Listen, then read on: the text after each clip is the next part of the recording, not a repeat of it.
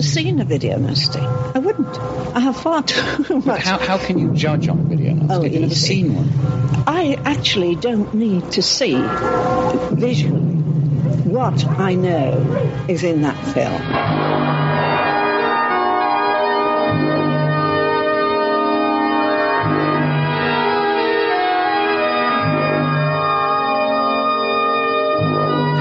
Hello there, and welcome to the Video Nasties podcast. My name's Christopher Brown. Um, a couple of weeks ago, I said, "Listen, I'm not, you know, I, I, this for the format of, of Nasties, the show. Um, sometimes a film doesn't really fit. So, like um, Friday the Thirteenth Part Two, there are lots of retrospectives. There are books about the making of those the, the, trilogy of films, with interviews all the cast. You know, there's um, Crystal Lake Memories, goes into great granular detail about about the films. So it's tricky, therefore, to kind of like you know in a in a 25 minute, 20 25 minute um, you know episode, which is designed to kind of just give you a bit of bit of background and a taste and kind of like tie the nasties together to give you much of an insight. Um, that's probably triply so of the thing. So um, John Carpenter's The Thing from 1982 uh, is like I'm assuming everyone who's listened to this, who's listening to this now will have seen it at least once. Probably for some of you, it'll be one of your favourite films of all time. And it it's ridiculous for me to therefore kind of say, "Oh, listen, let me tell you all about this film." Um, I think Video Nasties kind of sits far more comfortably on the in the more obscure films on the list. The flip side of that is I'm very aware that more popular films tend to get more listeners. Um, so, so you know, let's uh, let's not ignore that. So I suppose today what I'm going to do is talk a bit about the impact of the film, um, what happened with it, and why maybe it became a cult classic.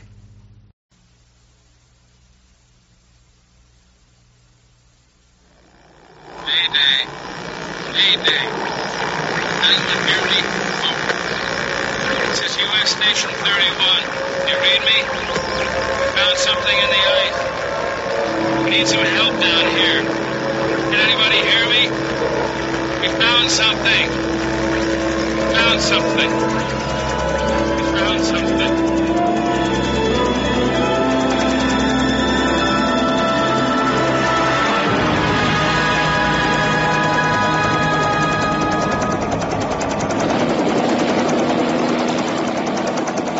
Twelve men have just discovered something. For 100,000 years, it was buried in the snow and ice. Now it has found a place to live. Inside. Where no one can see it. Or hear it. Or feel it. I know I'm human. Some of you are still human. This thing doesn't want to show itself. It wants to hide inside an imitation. It'll fight if it has to, but it's vulnerable out in the open. If it takes us over, then it has no more enemies. Nobody left to kill it. And then it's won. You guys gonna listen to Gary? He can beat one of those things!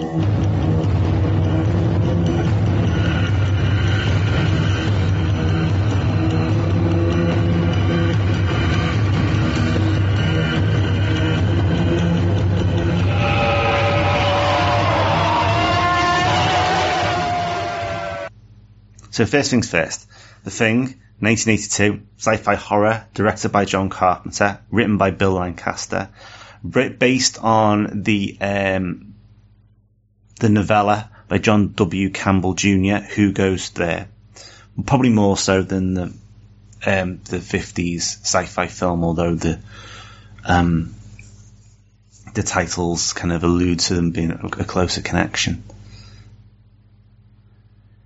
stories about uh, American researchers in an Antarctic scientist base who, for some reason, have loads of guns and flamethrowers and explosives. We'll ignore that. Um, who uh, encounter uh, an extraterrestrial life that can imitate and assimilate other organisms and uh, would be incredibly dangerous and is incredibly dangerous to these people on the base, but technically would probably be even more dangerous if it, if it got into the wider population, as in if it got off Antarctica. And the film is a paranoid tale about a group of men all questioning who is the thing and who is the, the alien that's integrated them and, and how many of them are infected. And it's great. it's really great. Although you wouldn't have known about it at the time because the thing was initially, when it was released, very unpopular. So the production had started in the mid 1970s as a faithful adaptation of novella, uh, following the 1951 The Thing from Another World, the old um, Howard Hawks film. Again, a film that kind of um, alluded to, um, to to paranoia. Um, although you know it certainly didn't have the, the creature effects this film's got. So the and it, it, kind of had various iterations and various people. Tobe Hooper had been involved at one point. Um, and like it, the, the, film through the through the, the, the mid to late seventies had various um, people involved, including John Landis as well, and um, in the end, Carpenter kind of loosely got involved, mainly because of success from Halloween. There was a feeling that they, they could get a good horror film uh, using him. Uh, and Carpenter was reluctant uh, because he saw it as a straight remake of the Hawks film and felt that you couldn't really surpass it that as it was a, a classic. Um, he goes back to the original novella though and finds it creepy and feels like there's a lot of um, tone and mood into it, and it's similar to Agatha Christie's. And then there were none which again is a mystery around uh, people who are vanishing and not knowing who the perpetrator of those the, the, the, those deaths are, and you know as, as people kind of disappear. So Carpenter gets the crew together, including Dean Cundey, who uh, worked with him on Halloween, and then effectively then puts the blockers on it for a bit because he thinks he's going to get a passion project made, uh, El Diablo, a um, comedy western. So Carpenter um, spends longer than you'd imagine uh, normally on a film like this, kind of prepping for it. Uh, it's kind of ruminating in his mind a lot. And I think that's one of the successes, and we'll get onto that in a bit. There's incredibly as well, Carpenter manages to get a lot of money for the effects, for the special effects, $1.5 million out of a $15 million budget from this team um, of people that Carpenter feels he can work with, the creature effects are, are, are, are certainly one of the best. So, um, Rob Bottin, who um, goes on after this to make some crazy stuff, you know what I mean? Like um, Robocop and Total Recall and all sorts of just amazing uh, creature effect films, had worked with um, Carpenter um, for the fog. And he kind of was brought in again relatively early on in mid 1981. During this time as well, Carpenter was working with Kurt Russell on ideas. Uh, Kurt Russell then goes on to play uh, the, the lead character, MacReady, um, to kind of drum up some, some more ideas. And again, this kind of idea of, of, of taking your time and really thinking about stuff uh, it, it is shown and it's this work and an incredible team of work, a 35 man team, um, which also included, um, Eric Jensen, who'd working on the incredible, again, amazing creature effects and the howling had just come off that to kind of, um, work on the, on the special effects gang. Build probably the re- one of the reasons why the film is so beloved today, but also one of the reasons why it failed at the time what is the thing before we get onto it? It, it? It's an incredibly intricately shot and thought out paranoid action horror film. It's a film that um, it's great. It's great for YouTube analysis people. So it's incredibly well thought out, down to the breadth of uh, the characters and who may or may not have um, have visible breath coming out of their mouth at the end, shall we say. about who has clothes that are ripped and who doesn't, and you can and and, there's a, there's a lot of thought that's gone into um, the overarching mystery of who is being uh, assimilated by the thing and when it's happened. And there are, cl- although it's never explicit in the film, there are clues that sit out throughout this. Now, bear in mind though that at this point when this is made, a lot of that detail would not have been spotted in the cinema. Um, I mean, you know, it, it, it's a film that you could talk about afterwards, perhaps, and say, "Oh, did you see that bit?" Or, "Oh, I think it's like that." But the movie itself was not will have not been designed for a VHS audience. And the flip side of that is the film is incredibly now the 80s renowned for a period of potential cinematic excess. So the um, viciousness and, and, extreme violence of some of the films we've already mentioned about, you know, RoboCop and, and that kind of thing. When we look before then, before the thing, films like Halloween, etc., although violent and scary, were um, maybe not so much. But slasher films offered uh, an audience and a market suggested that uh, you know um, good kills and sexy people would, would, would work well. The problem with all that, of course, is that the Thing's violence isn't like that. It's organic and grisly and bubbly and gory and gooey. Um, it's visceral. People melt, their bodies expand and explode, tentacles come out of heads. It has far more in its DNA to Lovecraft than to Friday the 13th. The Washington Post described it having a wretched excess. The New York Times declared it instant junk. And even the plots were described as incredibly boring as well. And uh, that and Newsweek said that the um, the spe- that any kind of impact the special effects had on would be were diminished by the um, by the by the who is it plotline.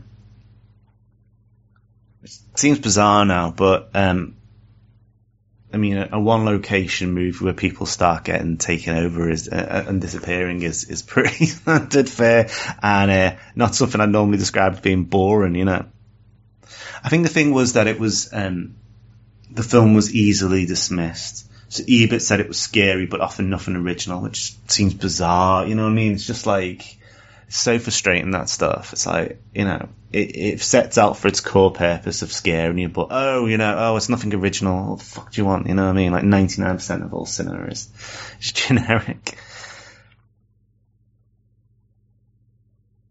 And then obviously the New York Times and Vincent Canby said that the, it was entertaining if only if the viewer needed to see spider-legged heads and dog autopsies, which is harsh. Um, but you know, if, but fair, I suppose, in the sense that you know it, it, its violence is is certainly one of the reasons why it has a reputation it does. I mean, I remember being shown this uh, when I was I don't know, a teenager, uh, and uh, like fourteen maybe, and like just thinking it was incredibly, fr- you know, just eye-openingly extreme. And uh, I think, how, what the hell is this film? Like, this is insane. And I think that kind of um, visceral kind of reaction to it, and being, you know, really taken aback by it, by the, gore on it. Um, I'm not, uh, you know, back then I was certainly not the kind of young man that would laugh at that kind of stuff. I'd be kind of um, shocked by it. I think maybe put people off. The film has a reputation for bombing horribly. It didn't bomb horribly, but it didn't do particularly well. So it cost about 15 mil and it earned 19.6 million US in its theatrical run. So um, when you include marketing and, and it was hyped, um, it almost certainly did not um, make anyone any particular cash. But uh, I don't think anyone was destitute afterwards. Um, and you could argue why, you know what I mean? Why did this work? So it comes out around about the same time as E.T. And that's a classic kind of thing about uh, the thing that people say, oh, well, you know, people wanted happy, smiley aliens. You know, that, that made, film made 619 million. They didn't want something so nihilistic. The film opened up on the same day as Blade Runner, um, which also did not do the best business in the world. And also, there was a lot of sci-fi and fantasy at the time. Mad Max 2 made 35 million. Um, Tron made 33 million. I think there's an argument, like a lot of films like this, that the films just, it just costs so much money to make. You know, like horror, um, you can make, you know, if you can make it cheap, you can make some cash. And with this, with this, you know, they were, before they, they, they, they started shooting. There was a lot of rehearsal happening. They were refrigerating sets. Uh, all this money on effects work um, really came together, and then it's so visceral that the audience, the audience, and the critics certainly just went, "Whoa, no, no, no! This is a this is a lot." And up to this point, cops had been riding relatively high. The fog and Halloween in particular had kind of caught attention because of the poor performance of the thing, he got yanked off Firestarter straight away. And he did have a multiple film contract with Universal. But the studio decided to buy him out instead.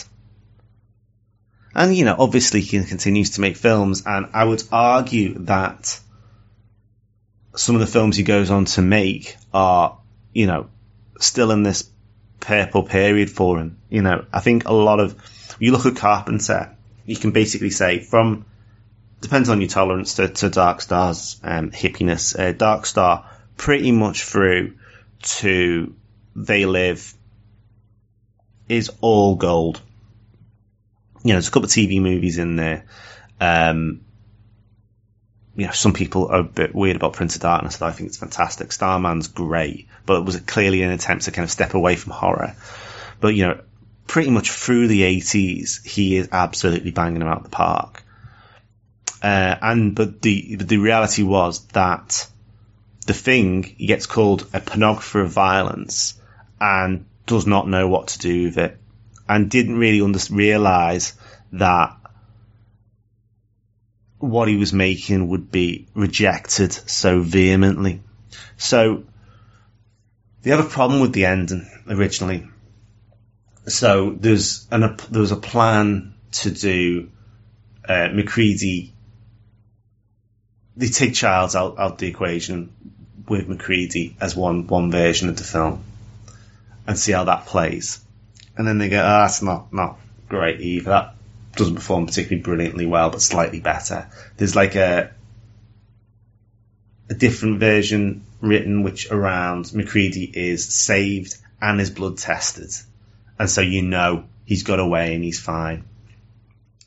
But there's a general feeling that that was not, that was really kind of very cheesy. But the film doesn't, so the, the film doesn't give you the, but the film did give you the, the, the response, I suppose, or the, the, the relief, you know what I mean? It's the pat on the back. Order has been restored. Everything is now okay. So you're not going to get huge word of mouth buzz from a film that maybe they knew they knew wasn't gonna um, wasn't gonna kind of gonna gonna grab the attention and make people feel better about themselves. You know, it's like, oh, go and see that film. It's really nihilistic and the gore scene, you know, and regardless of, and, and your girlfriend probably going to hate you because the gore scenes are horrendous. You know, it, it fits uncomfortably. But when it comes out on video and later TV as well, a, a, a, a slightly um, variant um, version of the film uh, well, the TV movie version where um, some of the was cut and they changed the end and so you see the dog running away. Bizarrely. so I suppose the, the finger escapes kind of thing. And it kind of grows in confidence and, and, and love then.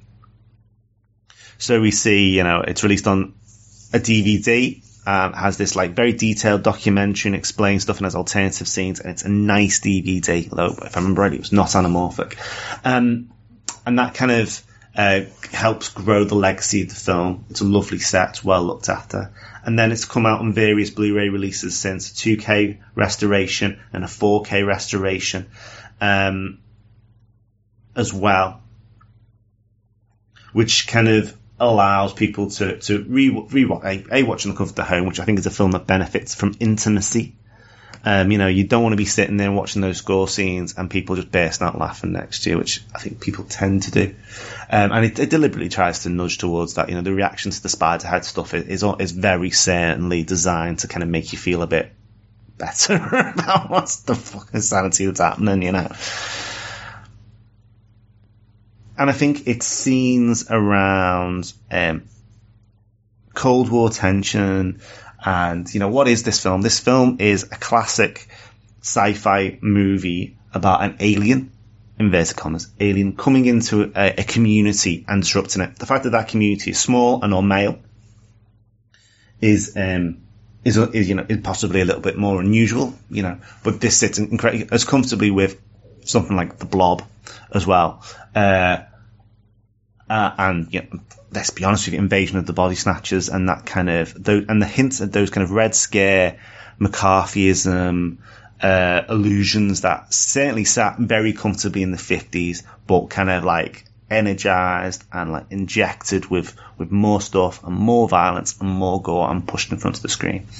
Um, and I think from there, you know, that's what potentially has captured the imagination of the thing over maybe some of the, some of the Carpenter films which from the time which are loved but maybe in a different way, like of Darkness or the the the atmosphere of the fog, which is the most beloved thing about that. Um, you know, people sit there and analyze the thing. You know, they, they go into great detail about what it's saying, what it is, and, and what it's trying to, to, to do.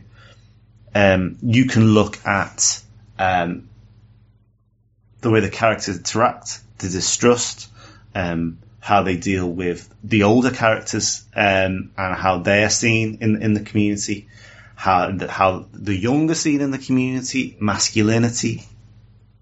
You can look at, um, even the first opening shot, the shot where, you know, when MacReady's introduced and his solution to losing the chess match, to being outwitted, is to blow up his toy, his game. Um, you know, which certainly is a, a, clear indicator, a through line in terms of how he reacts throughout the entire film and how that very toxic masculinity in truth, you know, oh, I've lost, fuck you style is, is replicated in some of his actions. And although he's the hero, he is also the, you know, willing to completely destroy to get himself to that, that, to, to that final point where, you know, well, You've not, uh, I've not won, but you've not fucking won either. The film also has elements in terms of fear of, of nature, of, of, of, barren terrain. So the, the, the, the, elements in itself, man against the elements, which is a, again, a very hyper masculine idea, but, um, you know, being, uh, being alone in an outpost, um, surrounded by uh, a hostile domain and something nearby, uh, an organism, nature itself coming up against you, whether that be alien in this case or not. There's fear of infection, of disease, which, um, you know, you could equally argue is a, is an element that sits comfortably in um, certainly 1980s discourse although that might I might be retrofitting that in fairness, uh, since it was only 80, in the early late 70s, early 80s when this came out. But at the same time, you know, you could argue before its time that's one of the reasons why it was then uh, appreciated more later. It's interesting though, and I've spoken about this analysis and rewatching and rewatching. Kurt Russell says that analysing the end scene for clues is missing the point. He continues, Carpenter and I worked on the ending of that movie together a long time. We were both bringing the audience right back to square one. At the end of the day, that was the position these people were in. They just didn't know anything. They didn't know if they knew who they were.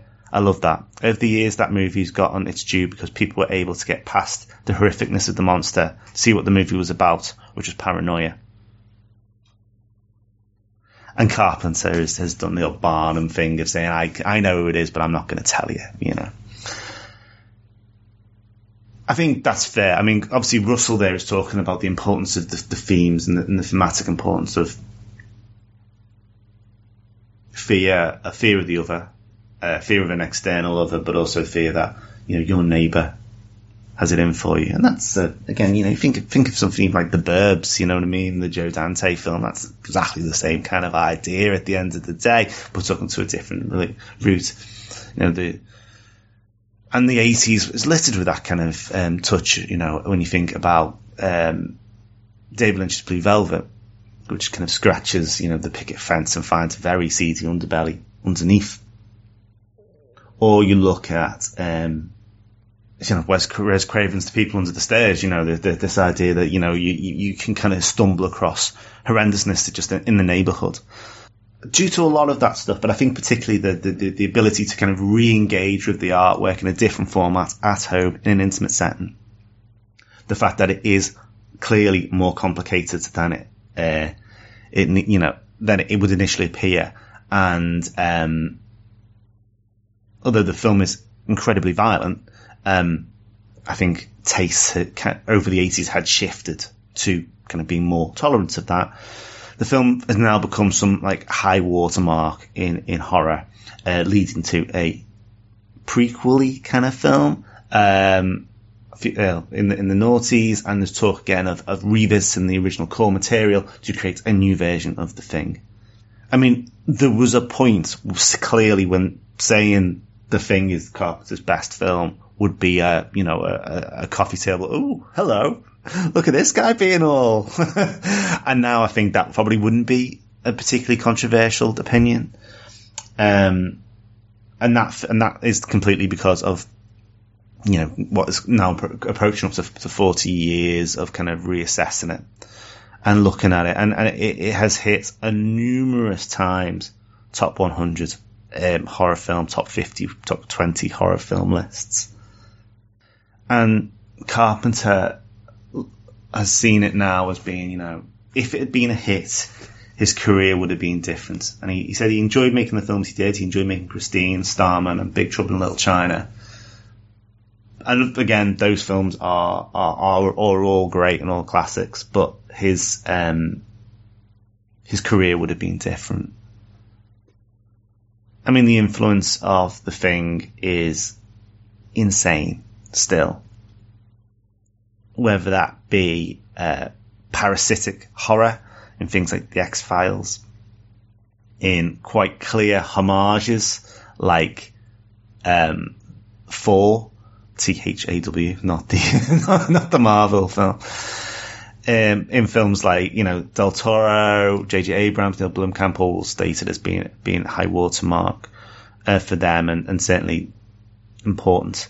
Uh, the Morricone soundtrack, which I haven't even touched on. It's got a Morricone soundtrack, phenomenal. Um, was used again by Tarantino in The Hateful Eight. Um, I mean, you know, which an allusion to the fact the films share similar themes, as in question who your neighbour is, what's really going on under the hood, and I kind of even just out of the snowy setting.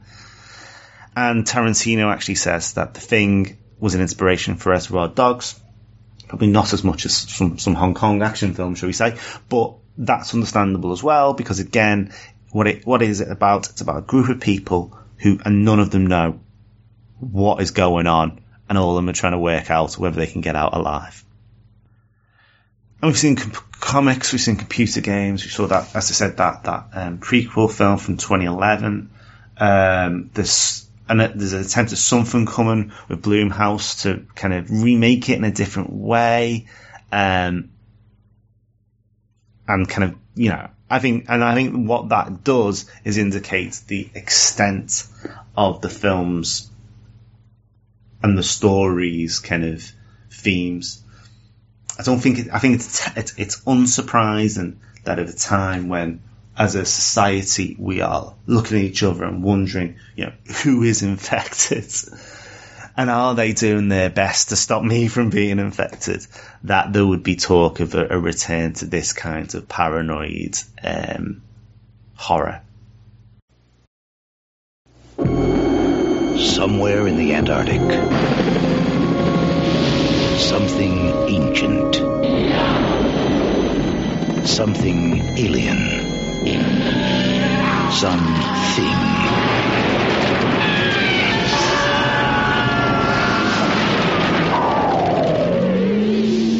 John Carpenter's The Thing, rated R.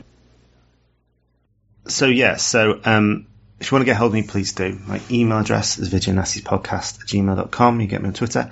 That's at orange underscore monkey, or you can go to the website, thelast or videonastypodcast.com and leave any messages there. Um, a couple of things. Um, the first thing is that um, I am also on a Screaming Queenz podcast uh, this week talking about Top Sensation, um, the 1969 Italian exploitation film. Uh, so if you search for Screaming Queenz with Z, you can hear me uh, ramble my way through uh, an hour about that film and talking about goat sex and all sorts of stuff. Uh, next week, we're going to do Wrong Way, uh, which is a 1970s trashy sexploitation uh, thriller, um, American thriller um, about women getting kidnapped and all sorts of that nastiness. Um,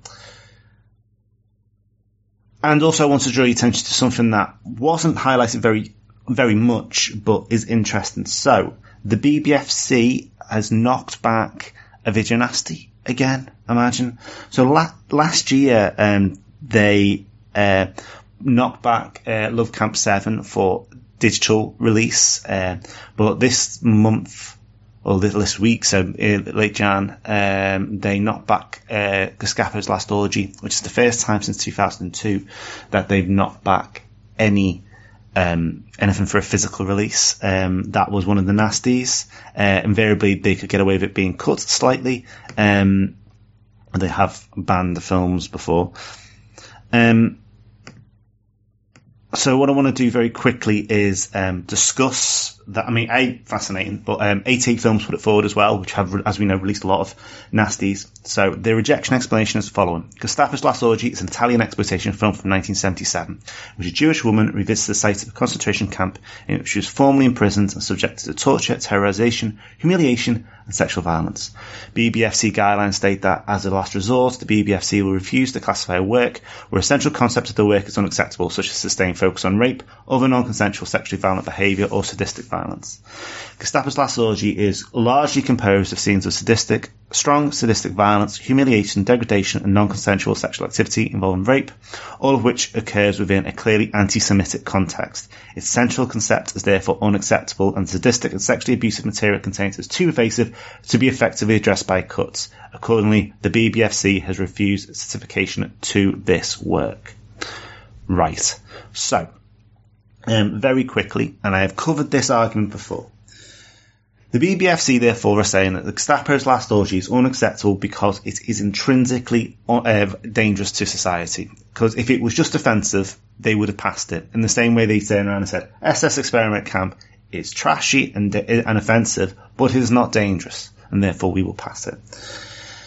I am not going to get into the argument whether Gestapo's last orgy is dangerous or not. I will leave that up to you as somebody I am assuming who may well have seen it before. If you've not, that's, I mean, to be fucking honest with you, I'm not arguing that either. The film is, um, not my favourite on the list by any stretch of the imagination. Uh, I, uh, I got into, I think I got into a few miles about the film when I, when I originally covered it back in 2013 or whenever it was, and I, I said that it felt very much like a filmmaker had gone away, watched um, The Night Porter, and then um, and then try to do something and go, you know what that needs to be exploitative. Um, so it's, it's, it's fairly offensive. It's, it's, it, it, it, it actually makes it probably worse because it almost alludes to trying not to be, you know, it's trying to, like it's reaching for something more, but clearly isn't. Clearly is kind of just wants to show you the, the, the grim shit. Same way Love Camp 7 does. But that's one side. And I will leave this with you. Um, because it's not for me to say. Think, I, and my, my argument is it's not for the BBFCs to say either. Um, is this film dangerous? And do consenting adults have a decision to make? That's just for me. For there, there you go. There, there, there is no grand, there is no greater argument than that, and that is what the core of all this always is. Awkward as that is, and as messy as it is, because ultimately it's a societal decision. Anyway, thanks very much for listening. Talking of offensive films involving rape and humiliation, next week, I'm going to do Wrong Way. So until then, take care, and I'll speak to you soon. Goodbye.